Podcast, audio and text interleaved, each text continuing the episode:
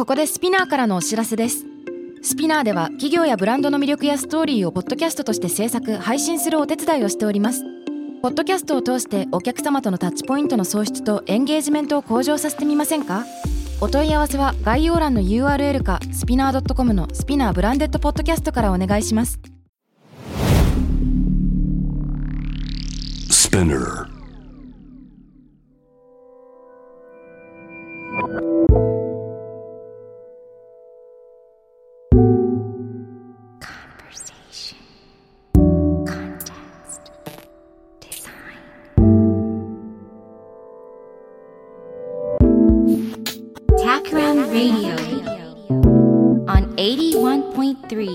JWEB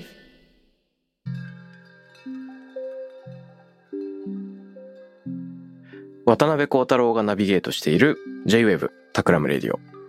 今回のゲストは先週に続いて株式会社渋谷109エンタテイメント渋谷109ラボ所長の長田舞さんです。今日もよろしくお願いします。よろしくお願いします。いやー、先週に引き続きですが、どうですか？先週収録ご一緒してみてなんか感じたこととかありますか？なんかめちゃくちゃ楽しかったのと、なんだろうな、なんか私にとっては普通になってしまっている若者のなんかこう、感覚がやっぱり渡辺さんにとっても驚きなことってあるんだなって思って嬉しかったです。いや、めっちゃ驚きですよ。驚きだよ。よかったと思って。そうですね、渋谷109周辺に出没する20歳周辺の人とはちょっと特徴が重なるのか重ならないのか分かんないんですけど、僕その大学で授業を教えていて、ここ数年。そうですよね。で、その学部1年生から大学院生までいろんな世代の人いるんですけど、でね、大学院生になるとそれこそ社会人経験者もいるから幅広いんだけど、あ、なるほどそういうことなんだみたいなのは毎年新しい発見ありますよ。例えばもう何年も前から例のみんなソーシャルメディアのアカウント複数使い分けながら、これは推し活よとか、これはなんか好きなアニメについてつぶやくよとかっていうのはなんか前から聞いてたんだけど、例えば趣味をきっかけにツイッターの人と直接ライブ会場で会うことに全然その抵抗なくってとかね、リアルでもつながっているよっていう人もたくさんいるし、そこで思ったのはあれです。小説家の平野啓一郎さんが文人主義っていうのをね唱えてらっしゃるけど、なんか突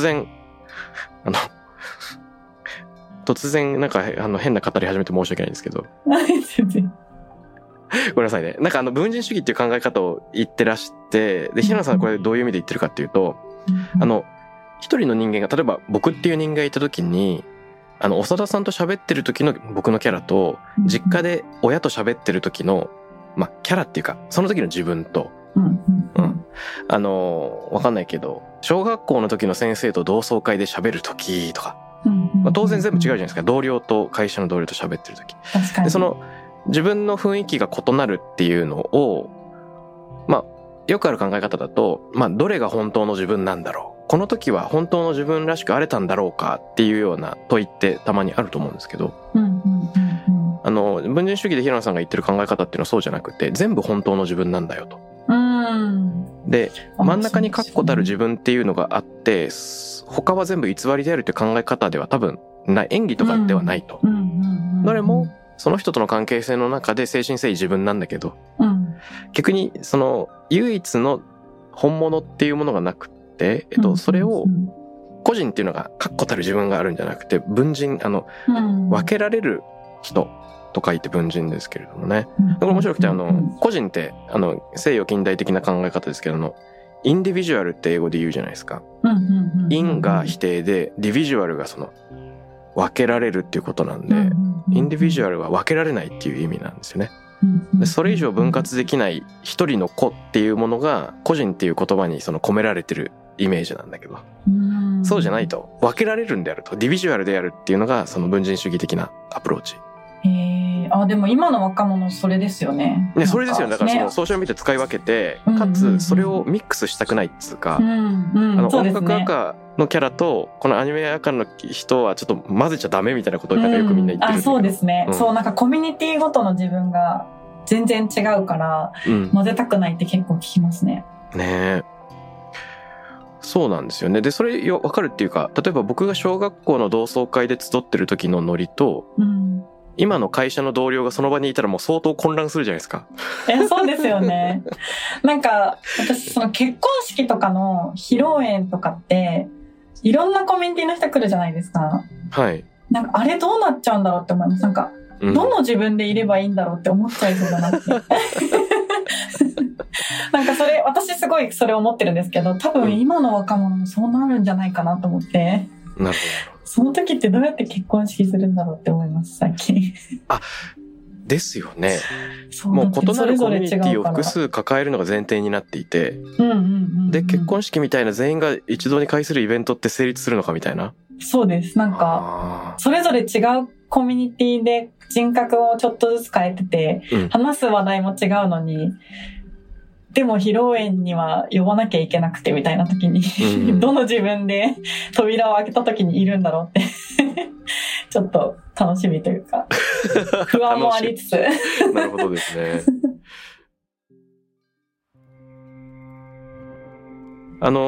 せっかくなんで、おさらさんのキャリアもちょっと伺ってみたいんですけれども、はい。ね、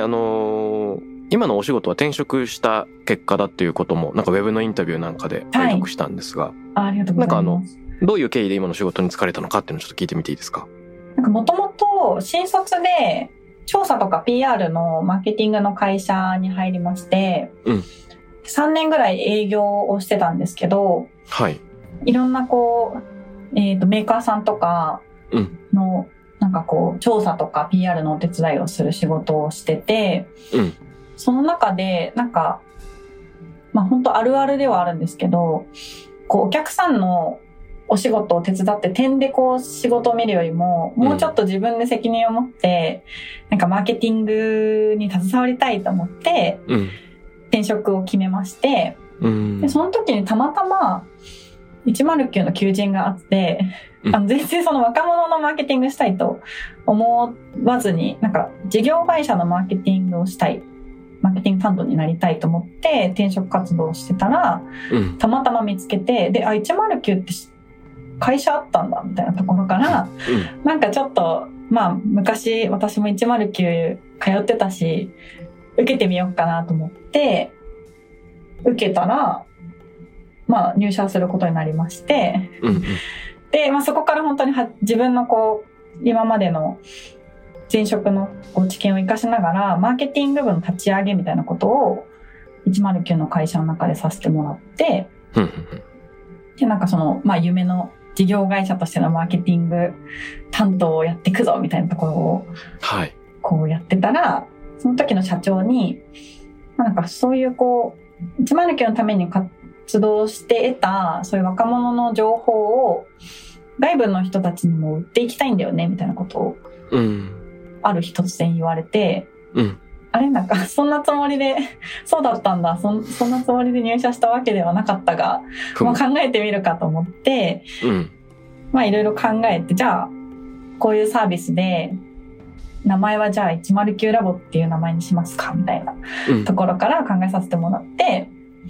うん、で結構ほぼノリな感じで、はい、じゃあ私所長やってもいいですかみたいな感じで、うん、決めて109ラボ設立して今に至るっていう感じなんですけど。ほう。その所長やってもいいですかっていうのって結構その勇気がいりそうな発言ですけど、はい、そうですね。なんかできるような、うん、なんていうんですか、これ私に向いてる仕事かもっていう手応えが企画の時からあったんですか？いや全然なくて、うん、なんか本当にノリで、なんかその時に109でメディアもあって。まあ同じ部署に編集長の子の方がいたりとか、うん、なんかそういうなんとか長みたいなのなんかいいなと思って私も何かじゃあ作るかと思ってやり始めたんで、その時に自分がそういうのに向いてるとかを全く考えずにやり始めて、うん、でもなんかやっぱ向いてたかもって今思ってるんですけどなるほど。そうですね、結構ノリで始めたところはあります。そうなんだ。はい。どうでしょう、いざ始めてみて、もちろん今はすごく慣れている生活のリズムの中にそれがバッチリはまってると思うんですけど、最初にスタートした時の感触というか、すぐ慣れられたのか。そう、なんか初めは結構会社の中でもすごくなんかマーケティングちゃんとやっていくぞっていうタイミングだったので、うん、なんかすごく注目されてたというか、頑張れよみたいな感じでいろんな人に言われてたのと、まあ、あと109の名前があるので、うん、結構外部の人からも注目がすごく反響があって、うん、109ラボっていうのを作るんだみたいなところで、うん、いろいろ取材とかしてもらってたら、なんか私所長って言ったけど大丈夫なのかなみたいな、結構プレッシャーがまあ一時期重くて、私ちゃんと喋れるかなとか、はい、どこまで行ったらちゃんとマーケティング機関としてなんかプロフェッショナルとして語っていいんだろうとか、すごい悩みながら1年間ぐらいやってたんですけど、うん、まあやっぱり毎月200人会うっていう、なんだろうな、こうちゃんと活動していくっていうのを積み重ねると少しずつこう自信が出てきて、うん、でまあなんかこうそれこそ学校で若者に対して、まあ、若者ってこうだよっていう話をさせてもらうことも増えて、はい、そうするとなんかすごい共感できたとか、うん、なんかいろんなこうポジティブな反応をその当事者の子たちからもらえるようになってきてから、あ、うん、やっと私も大丈夫かもっていうのがだんだんこう自信がついてきて、うん、今はすごい楽しくというか責任を持ってみんなのこう声をちゃんと正しく社会に届けられるようにしようっていう気持ちでやれるようになったかなって思います。ああ、なるほど。はい、次第にね、その毎月200人っていうのをやることってただ数字の確証を得るっていうことだけじゃなくて、自分の中でも、うん、あ、こういうことなんだなっていうのがだんだんと分かってくるっていう、そのね、そうなんですよ、すごく大事な実績だったと思うんですけど、何かそのプロセス、自信がついてくるプロセスの中でなんかピンチみたいなのってあったんですか？ピンチ、うまくいかないみたいな。そうですね。でもすごいやっぱ外部の企業さんに対してこうサービスを提供し始めた時がやっぱり一番緊張感があったというか、すごくクオリティがすごく大事だし、まあ前職も同じような仕事をしてたので、なんかそこの責任をちゃんと持たなくてはっていう覚悟が持てた時なんですけど、その時の最初に一緒にお仕事させてもらったクライアントさんとかに、まあ最初はこう若者のトレンドとかをお話しして共有したりとかすることから仕事が始まって、うん、ただその要望としてなんかこうピンチというか、なんかこのトレンドの後ろにどういう共通点があるのか知りたいんだよねとか、うん、なんかそういう示唆をいただくことがすごい増えて、あ、なんかそのトレンドだけはどんどんやってってもどんどん変わってっちゃうので意味ないけど、その根底にある共通点を見つけられれば、なんかいろいろこう再現性があったりとか、企業にとってメリットがあるんだとか、なんかそういうことに気づくことができたっていうのがすごい大きくて、なるほど。そこからなんか、あ、企業が求めてる若者の見方ってこういうことなんだっていうところから分析の仕方とかが自分の中でも模索してたものが明確になってきたなっていうのを感じましたね。ね、毎月200人と会うっていうところをもう一回聞いちゃうんですけど、その毎月200人っていう数字っていうのは、結果的に200人と会ってるなってなったのか、なんかこう200人と会おうって決めたのかってどうなんですか？最初はなんか100人だったんですよ。はい、まあ、実はその所長になった時も私一人でやってて、うん。うん、別に所長とか言いつつも一人しかいませんみたいな感じでやってたんですよ。なのでなんかこう、全然その何の200人会おうって決めてたわけじゃなくて、まずは社内で誰よりも若者に会ってる人になろうっていう目標を自分で決めて、でその最初に始めたのが館内のその調査で毎月100人に聞くっていうので、最初100人だったんですよ。でよくよく考えたらインタビューを毎週やることになってるし、うん、なんか全部換算したら200人だなってなってじゃあ毎月200人は確実に会おうっていうので200人に至りました。ああ、すごい。でそれが未だに続いていると。そうですね、そこは絶対変えないっていうので、今チームとしてはもう8人ぐらいに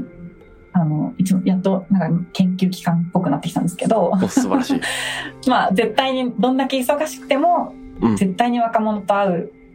日を減らさないっていうので、うん、意志を強くやってますそうなんですね。いやー面白いな。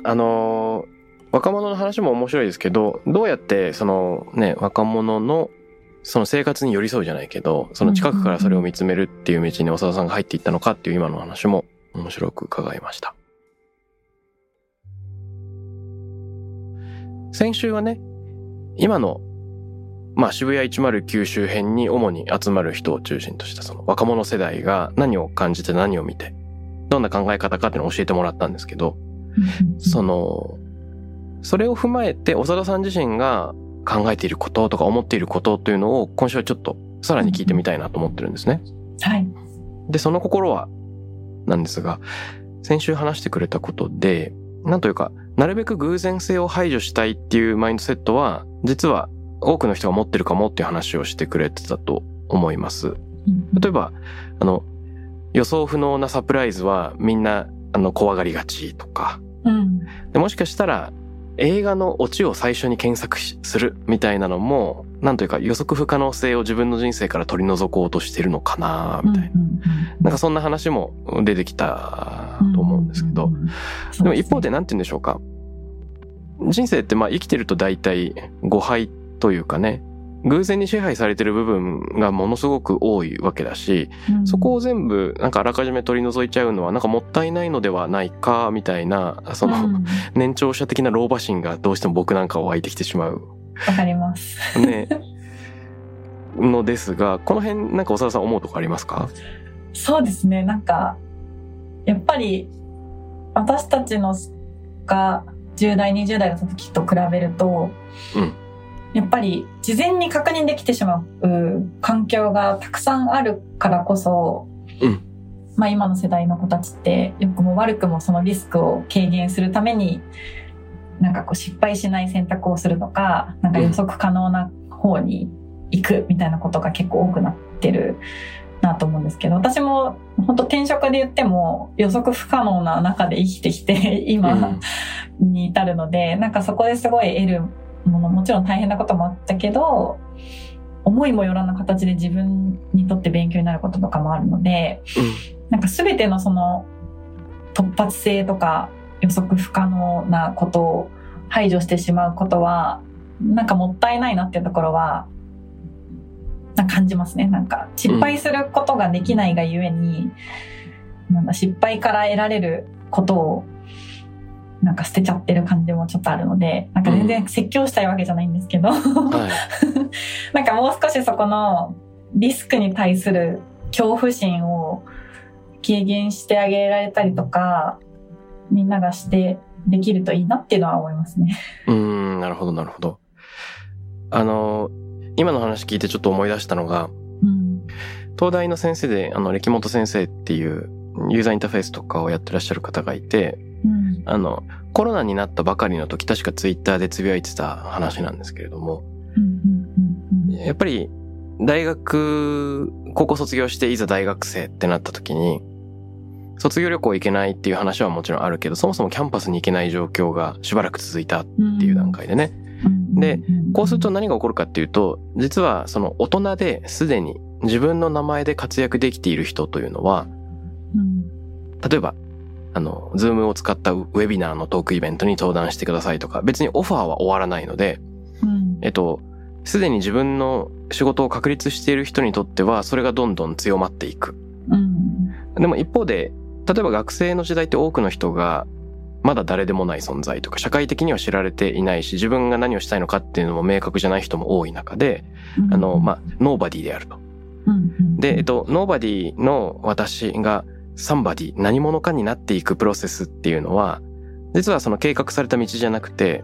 その偶然とかよくわかんない出会い、キャンパスでなんかよくわかんない人に誘われて、よくわかんないサークルに入ることになってしまったとか、友達についてったら実はそこでの出会いが大事だったみたいな、そういったプロセスに満ちていて、なんか人の授業に勝手に潜ってみるとかね。ありますね。そのキャンパスに行かなくなることによって、ノーバディがいつの間にかサンバディになるっていう過程がだいぶ遅くなっちゃってるんじゃないかっていう、なんか歴本先生の指摘があって。確かに。うん。この、心配っていうのは確かにありそうだなと思ったんですよ。ちゃんと、ね、予定を組まないとズーム会議って参加できないから通りすがれないじゃないですか。そうですね。ね。そう、なんかそこが苦しいところですよね、みんな今の世代の。ね。そういう偶発的な出会いが、とか、そこから生まれる経験が、なんかちょっと仕事とずれますけど、なんか人に優しくなれる、はい、気づきにつながるなって思ってて、なんか私も若者と接する予定じゃなかったけど、仕事の中でいろんな若者と話すことになって、なんかそれこそメディアでは若者ってわけわからんとか、なんかこういうやばい若者がいるらしいみたいな、こう、ある種なんだろう、なんかこう、蔑まれたりとかすることが多いけど、なんか実際はこういうことを考えてて、とか、まあなんかこう、多くの人のにとっての当たり前じゃないけどこういう考え方もあるんだとかをすごいいろいろ聞くことができる仕事になってから、なんだろうな、こう若者に対してだけじゃなくて、あ、なんかいろんな価値観があって当たり前だよねって言葉というか頭では分かってるけど、どう接していいか分からないっていうことに対して接する仕方、その優しさと言ったらあれなのかもしれないですけど、なんか人に対するなんか接し方というか、理解の姿勢とかが変わったなって思ってて、なんかそういうやっぱり前回の性格の合う人とグループを組んだ方が波風立たなくていいみたいなところよりも、性格は合わないかもしれないけど、はい、その人が何考えてるかを知る機会があった方がいろんな人に優しくなれるし、自分に対してもなんか、あ、そうやって考えることもあるよねってなんか納得できたりとか、なんか生きやすくなる選択肢が広がることにもつながるなと思うので、偶発性を自分から作っていくとか、まあそういうところができるといいんじゃないかな。なんか特にこういう時代だと細分化多様化してていろんな価値観があるっていうところだから、いろんな人に接するための選択肢というかを持ってた方がむしろ失敗しないし、そういう選択肢を探しに行ってほしいなっていうのは思いますね。なるほど。ね、僕たちをつなげてくれた博報堂ケトルの島光一郎さんが、はい、たまにしてくれる話なんですけど、あるマッチングアプリの広告が、趣味と合う人と恋人同士になれるみたいな、そういうコピーがなんかあるらしいんですね。例えばホラー映画が好きって分かってる人と、あらかじめ分かってる人とマッチングできるから、ちゃんと共通の話題があってズレがないみたいなのが、マッチングアプリのその強みっていう風に語られているんだけど、島さん的にはこれはなんか全く逆なんじゃないかみたいなことを言っていて、むしろホラー映画が相手は好きじゃない時に、いやいやそう言わずにちょっと怖がらずに一緒に見てみようよって言って嫌がられるかもしれないけど、なんか嫌いだった人がもし好きになってくれたらそっちの方がすごい嬉しいから、むしろ趣味が違う方がいいんじゃないかみたいな話をたまにねしてくれるんですけど。いや、そうですね。まあそういうのもあるのかな、なんていうか、その共通の部分でつながるけど全部が同じ人っていうのはいないから、結局最終的にはそういうコミュニケーションになってるのかもしれないですね。そうですね。なんか。それこそ若者で言うと自分の推しを布教するとか、その全然その自分の推しのことを好きじゃない子に布教してオタにしていく過程を楽しんでたりとかもするので、全員が好きなコミュニティだけに属してるってことはないんですけど、でもやっぱコミュニティの作り方がやっぱコロナ禍で、そのさっきの学校の話もそうですけど、すごく閉じたものになってきてしまっているというか、ある種なんか大人のコミュニティにっぽくなってるんですよね。その浅く広く学校の友達もいて、アルバイトの友達もいて、なんかよっともみたいな、こうよっていうような友達もいたけど、なんかこうコロナ禍で友達、新しい出会いもないし、友達と会うのも結構感染リスクもあるから、むやみにやたらに会えないし、ってなるとなんか本当に信頼できる深い中の友達としか会わなくなってきてて、その中でどう楽しむかっていうのが今の若者にとってはすごい大事な価値観になってるんですけど、なんかそうなるとなんだろうな、そのコミュニティの中で自分を知ってもらうために推しを布教するとかはするけど、全然違うコミュニティの人には全然むしろ接触しなくなっちゃってるんで、うん、さっきの出会いのところになると頑張る必要がなくなっちゃってるところはあるので、なんかそこが飛び越えられるといいですよね、コミュニティを。なんかあれですね、どっちの良さもありそうだな、うんうんうん、友達の数が多くなくても特定の人とものすごく深い関係を築けるんだったら、それはそれで結構幸せなような気もしているから、うんうん、そうですね、多分ね、上手なバランスなんだと思うんですけど、うん、スタンフォード大の学者でクランボルツさんっていう人がいるんですけど、その人がビジネスパーソンのキャリアを研究した人なんですけど、うん、数百人を追跡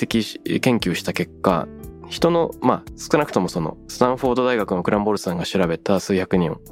はね、キャリアの8割は当人が全然予期してなかった偶然によってその仕事に就いてるっていうのがなんか分かったらしいんですね。そうなんですね。これどういうことかというと、家族とか親友とかはあなたはこういう人で、例えば PR みたいな仕事を今やってるから PR の、他にもこういう PR の転職の口があるよっていうのをこの予測可能な感じで進めてくるんだけど、うんうん、実はパーティーでばったりやったよくわかんない人が全然関係ない人を紹介してきて、でそこにうっかり転職しちゃうみたいな方が実は人生の中で結構大きな影響を与えている数が多いっていうのをクランボルツさん発見したっていうのがすごい面白いなと思うんですよね。そうなんですね。でも確かになんか、意外とそういう人の方が多いのか、多いし、なんか楽しそうに仕事してるイメージがあります。なんか知んないけどこの仕事今してるんだよねっていう人の方が、うん、私の周りより確かに多くて、なるほど、その方がなんかワクワクしてる感じがありますね。ね、これも面白いですよね。さあ、偶然とか開かれみたいなもののね、多分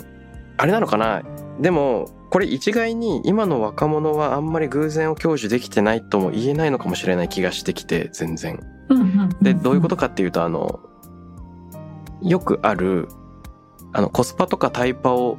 重視する、タイムパフォーマンスを重視するみたいな話の背景には、まあ、本当に時間を使いたいものがあると。でそのために自分が重要じゃないと思ってるものは効率を上げるみたいな話があると思う。そうですね。そういう意味では本当に大事にしたいものは大事にしているみたいなので、なんかこのバランスの取り方にすごい意識的っていうだけな可能性がありますね。そうです。全部に冷酷な判断をしているわけでは確かになくて、うん、なんかメリハリをつけてるっていうのが結構消費の価値観としても特徴ではあるんですけど、うんうんうん、なのでなんか全部を効率化して全部をなんかこう無駄なものを省いてっていうようなことは確かになくて、だから見えないところで大事なその偶発性を楽しんでたりももしかしたらするかもしれないし、うん、自分の大事にしてる時間とかお金の使い道に対する偶発性は全然むしろウェルカムみたいな感じのこともあったりするので、うんうん、そうですね、全部はないかもし、なんか最近のトレンドの中でなんかちょっとずつ出てきてるのが、それこそ偶発性のあるというか突発的なイベントみたいなのがちょっとずつ出てきてて、トレンドというか注目されてるトレンドとして、うん、例えばクラブのイベントとかで、はい、なんか普通だったら、まあ、2、3週間前ぐらいにこのライブハウスで何時からやりますとか、この人たちが出ますっていうのが具体的に詳細が出てくると思うんですけど、そのクラブイベントは当日の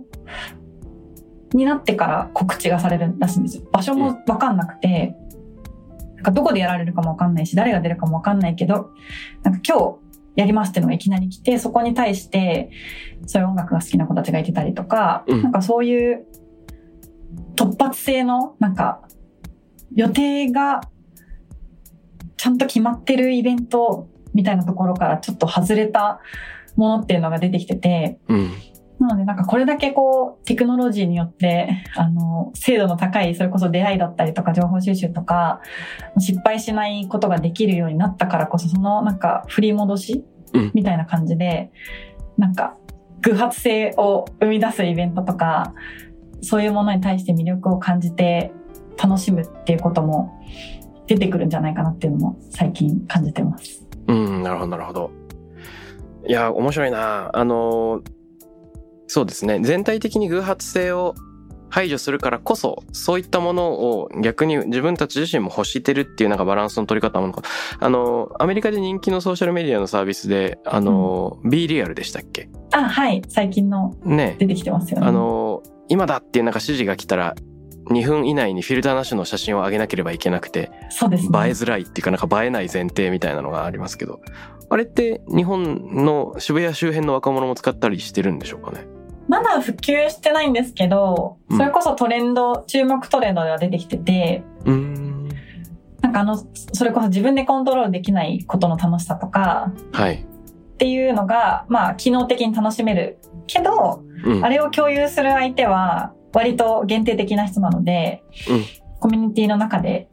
なんかこう、完結されるというか、なんかその心理的な安全性も保たれながら突発性を楽しめるみたいなところは結構面白いなって私も思います。でも今心理的安全性を持ちながら楽しめるっていうキーワードでハッとしましたけど、ソーシャルメディアネイティブだとあれですね、ちょっとした発信が炎上しかねないから何かと及び腰になってしまうっていうのは非常に常識的なのかもしれないですね。そうですね。前回の時の謙遜も、結局その自分がやってますって言っちゃうと、社会課題に関心があって行動してますって言っちゃうと、いや、あんたなんてそんな、まだまだだよみたいなことを周りから言われちゃうかもとか、そういうのを気にしてるからこその謙遜だったりとかするので、なんか心理的安全性はめちゃくちゃ大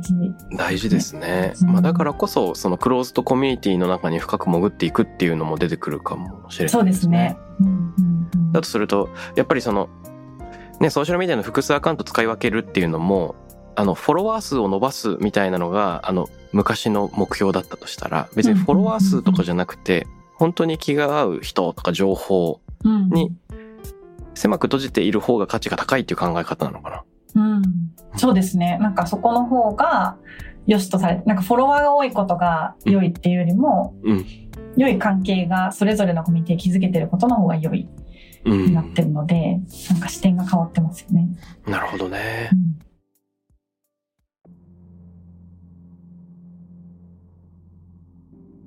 文人主義の話が冒頭にありましたけど、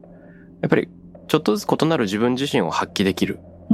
それが多いっていうことは、なんか所属先のコミュニティが多くて依存先が多いから、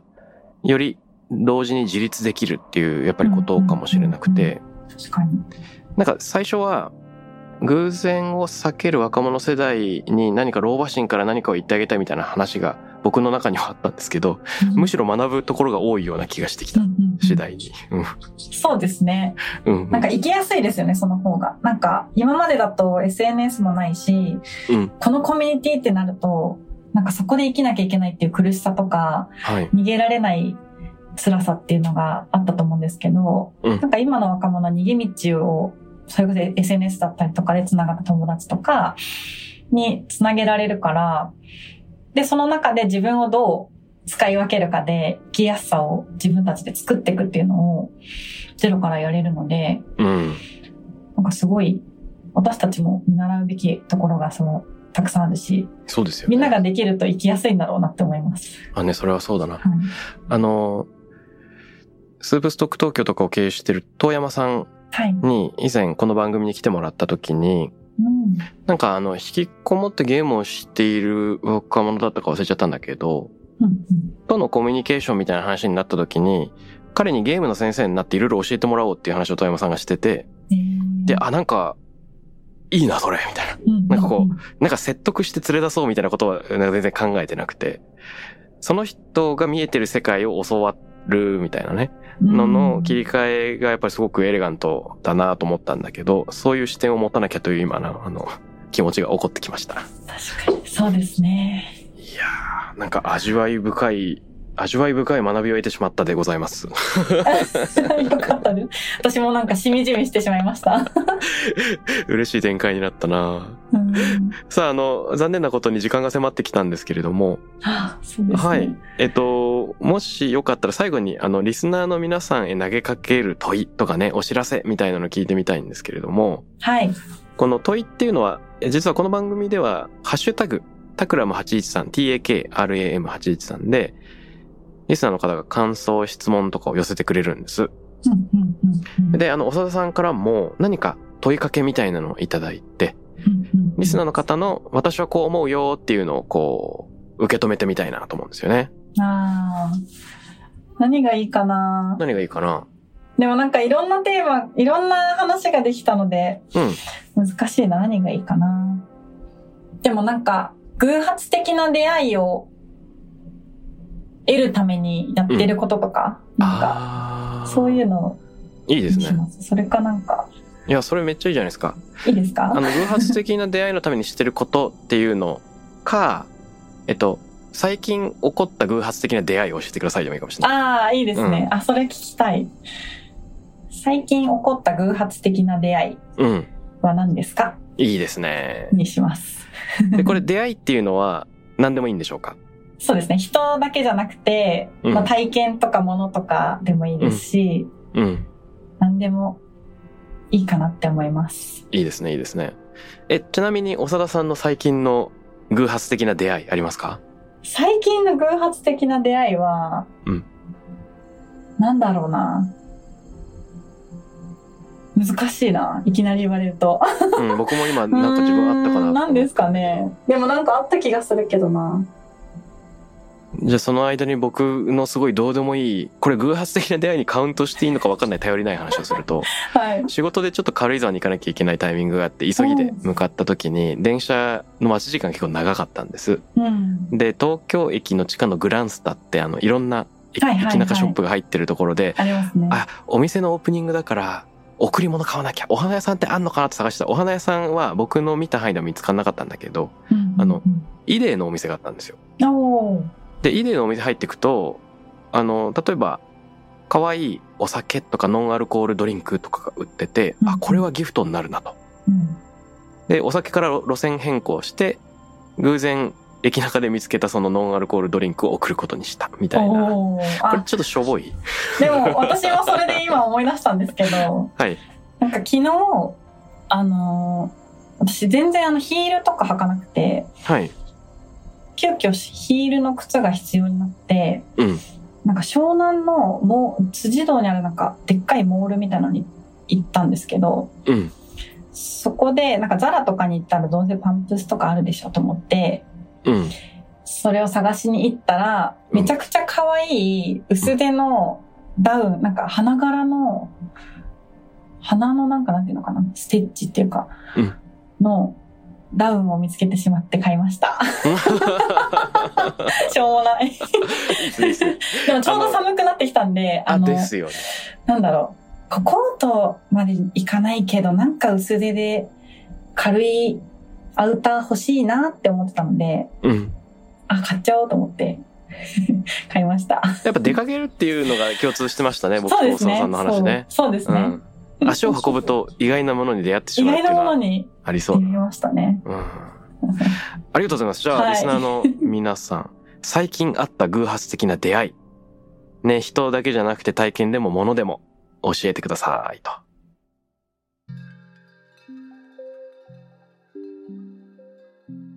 小沢さん、何かお知らせありますでしょうか、最後に。そうですね。11月の中旬ぐらいに今年流行ったもの、若者の中で流行ったものをまとめるトレンド大賞2022というのを発表する予定なので、ぜひ楽しみにしててくださいというのと、あとは、私たちのその活動の中で、高校生とか大学生とか、アラウンド20の15歳から24歳の方と、いろいろ商品開発とか、インタビューさせてもらったりとかっていうのがあるので、もし、聞いてる方の中に学生の方がいらっしゃいましたら、109W のサイトから、登録することができるので、してもらえたらなっていうのと、もし、お子様とか、親御さんの方からもう結構ラボの活動に参加させてくださいみたいなことを言われることが多いので、もし気になる方がいらっしゃいましたら登録してもらえると嬉しいです。あ、なるほどです。素晴らしい。ちなみにトレンド大賞の発表も109ラボのウェブから。そうですね、あとリリースが出る予定なので、お、素晴らしい、はい、楽しみに、はい、お願いします。承知しました。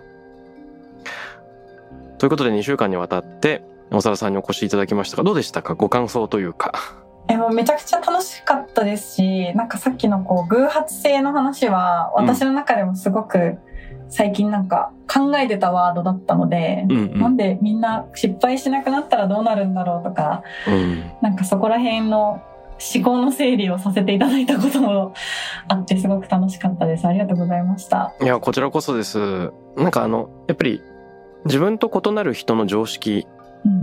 で自分にとっての非常識っていうところのヒリヒリで違和感を持ちながらも、なんか近づこうとすると、なんかただ違和感っていうのを超えた、なんか自分自身がこうクリッと変わるような体験が今回の収録の中で僕にも起こって、だからなんか、あ、これむしろ学ばなきゃいけないんだなっていうふうに思えたのは僕もすごくありがたいことでした。ありがとうございます。楽しかったです、とっても。こちらこそです。どうもありがとうございました。ありがとうございました。タクラムレディオに関するメッセージや感想はツイッターからハッシュタグタクラム813をつけてつぶやいてください。TAKRAM813 です。また僕渡辺幸太郎への質問や相談などはツイッターのダイレクトメッセージからも受け付けています。番組オフィシャルアカウント@タクラム813をフォローして送ってください。